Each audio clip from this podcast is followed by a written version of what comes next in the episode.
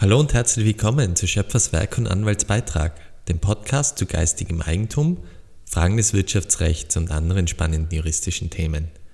Mein Name ist Dr. Johannes Ziller, ich bin Anwalt bei Warbeck Rechtsanwälte. Wir werden uns heute mit dem Thema Compliance auseinandersetzen und was eigentlich genau hinter diesem Begriff steckt. Solche Anglizismen sind ja eigentlich im juristischen Alltag relativ selten, mit einer ganz großen Ausnahme, und zwar Unternehmenskäufen. Da hat man sich sehr den angloamerikanischen Rechtsbegriffen angepasst, da spricht man dann schnell von Share Deals und Asset Deals und nicht selten liest man dann Sätze wie: Wir werden ASAP einen Draft des SPA und des Termsheet mailen. Da gebe ich dann auch ganz ehrlich zu, dass das auch bei mir einen gewissen gedanklichen Spagat erfordert, um das zu erfassen.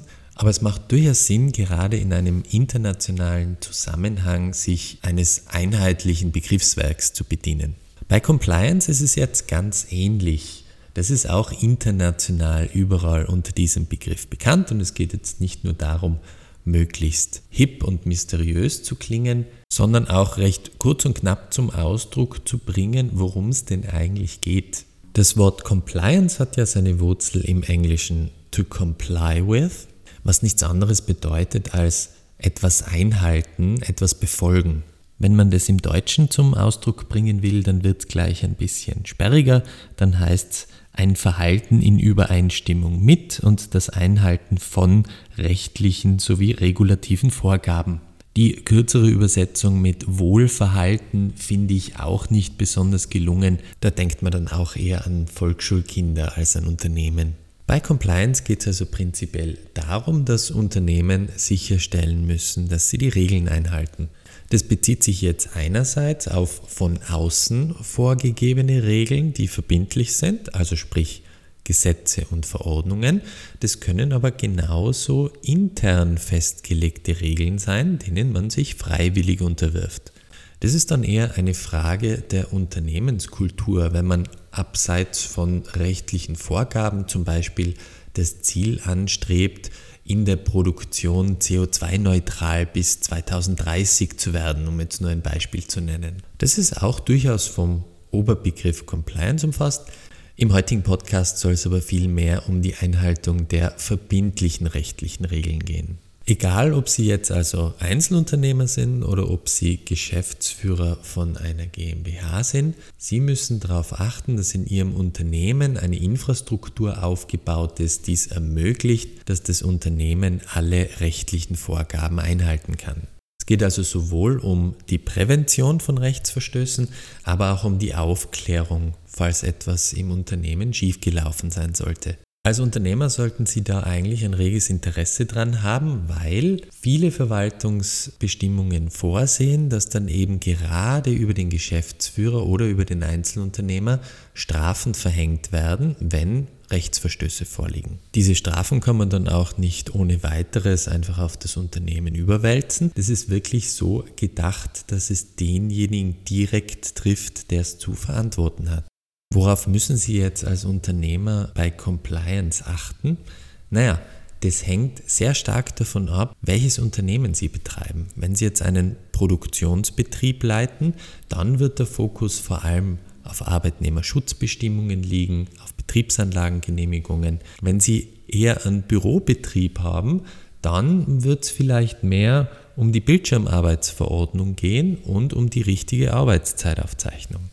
Dieses Paket an notwendigen Compliance-Maßnahmen ist also sehr individuell auf Ihr Unternehmen zugeschnitten. Da sollte man sich dann jedenfalls einen Überblick über jene rechtlich verbindlichen Bestimmungen machen, die auf das eigene Unternehmen zur Anwendung kommen. Wenn Ihnen da selbst ein bisschen der Überblick fehlt und Sie sich nicht durch den Paragraphendschungel kämpfen wollen, dann unterstützt Sie Ihr Anwalt da sehr gerne dabei, Ihnen einen Überblick zu schaffen. Die üblichen Verdächtigen bei den compliance-relevanten Rechtsgebieten sind vor allem einmal das Arbeitsrecht. Da sollte man sich anschauen, kommt der richtige Kollektivvertrag zur Anwendung? Wird das Arbeitszeitgesetz eingehalten? Haben die Angestellten die gesetzlich vorgesehenen Arbeitsruhepausen? Gibt es eine Ermittlung und Beurteilung der Gefahren am Arbeitsplatz und entsprechende Maßnahmen zur Gefahrenverhütung? Wenn man mehr als 10 Arbeitnehmer beschäftigt, dann braucht es auch Sicherheitsvertrauenspersonen, die wiederum eine bestimmte Ausbildung aufweisen müssen. Gibt es geeignete Brandschutzmaßnahmen und. Das ist eine relativ lange Liste. Ein weiterer Klassiker ist sicher das Datenschutzrecht. Da ging ja mit der DSGVO und den sehr knackigen Strafen, die dort angedroht werden, ja durchaus ein Ruck durch die Wirtschaft, der mittlerweile aber schon wieder sehr abgeflacht ist. Da sollte man auch schauen, ob man noch up-to-date ist und seine ganzen Datenanwendungen richtig dokumentiert hat und auch die geeigneten technischen und organisatorischen Maßnahmen gesetzt hat zur Datensicherheit. Wir haben dazu auch schon einen eigenen Podcast gemacht. Das Gewerberecht kann ein Thema sein. Gewerbe ist jetzt prinzipiell einmal jede selbstständige wirtschaftliche Tätigkeit mit Ausnahme der freiberuflichen Tätigkeiten und einigen weiteren Berufen wie etwa Autoren, Musiker oder Landwirte.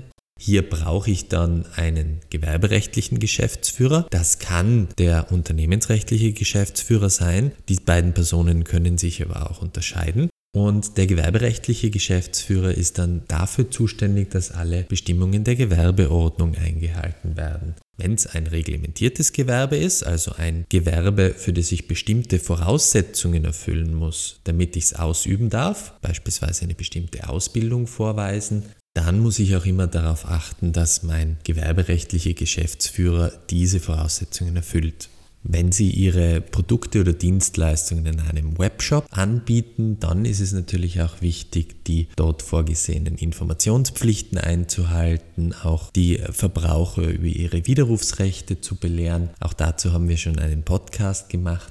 Sie sehen, die Liste ist lang und jetzt bei weitem nicht abschließend, was ich kurz aufgezählt habe. Die notwendigen Compliance-Maßnahmen erneuern sich und verändern sich auch laufend. Aktuelles Beispiel dazu. Wir befinden uns jetzt gerade in der 4. Corona-Welle und Arbeitgeber sind durch eine Verordnung des Gesundheitsministeriums dazu verpflichtet, auch 3G-Nachweise am Arbeitsplatz zu kontrollieren. Das erfordert natürlich auch intern eine gewisse Koordination, weil man kontrollieren muss, dass jeder Arbeitnehmer über einen aktuellen 3G-Nachweis verfügt.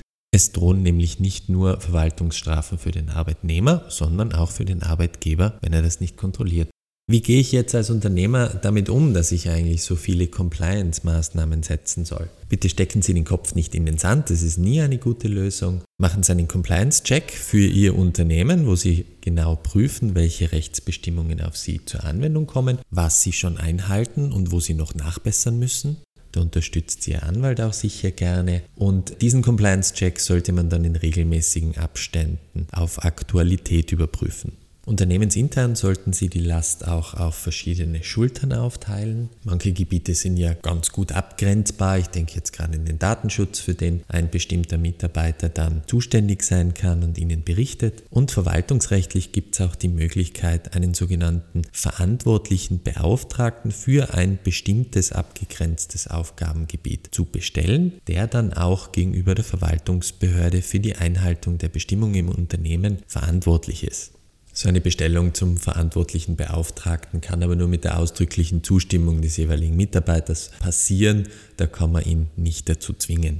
So, damit konnten wir hoffentlich einige offene Fragen zum Thema Compliance klären. In zukünftigen Podcasts wird es auch immer wieder um compliance-relevante Themen gehen. Wir freuen uns über Feedback, Fragen und Anregungen zum Podcast unter der E-Mail-Adresse podcast@warbeck.at. Vielen Dank fürs Zuhören und bis zum nächsten Mal.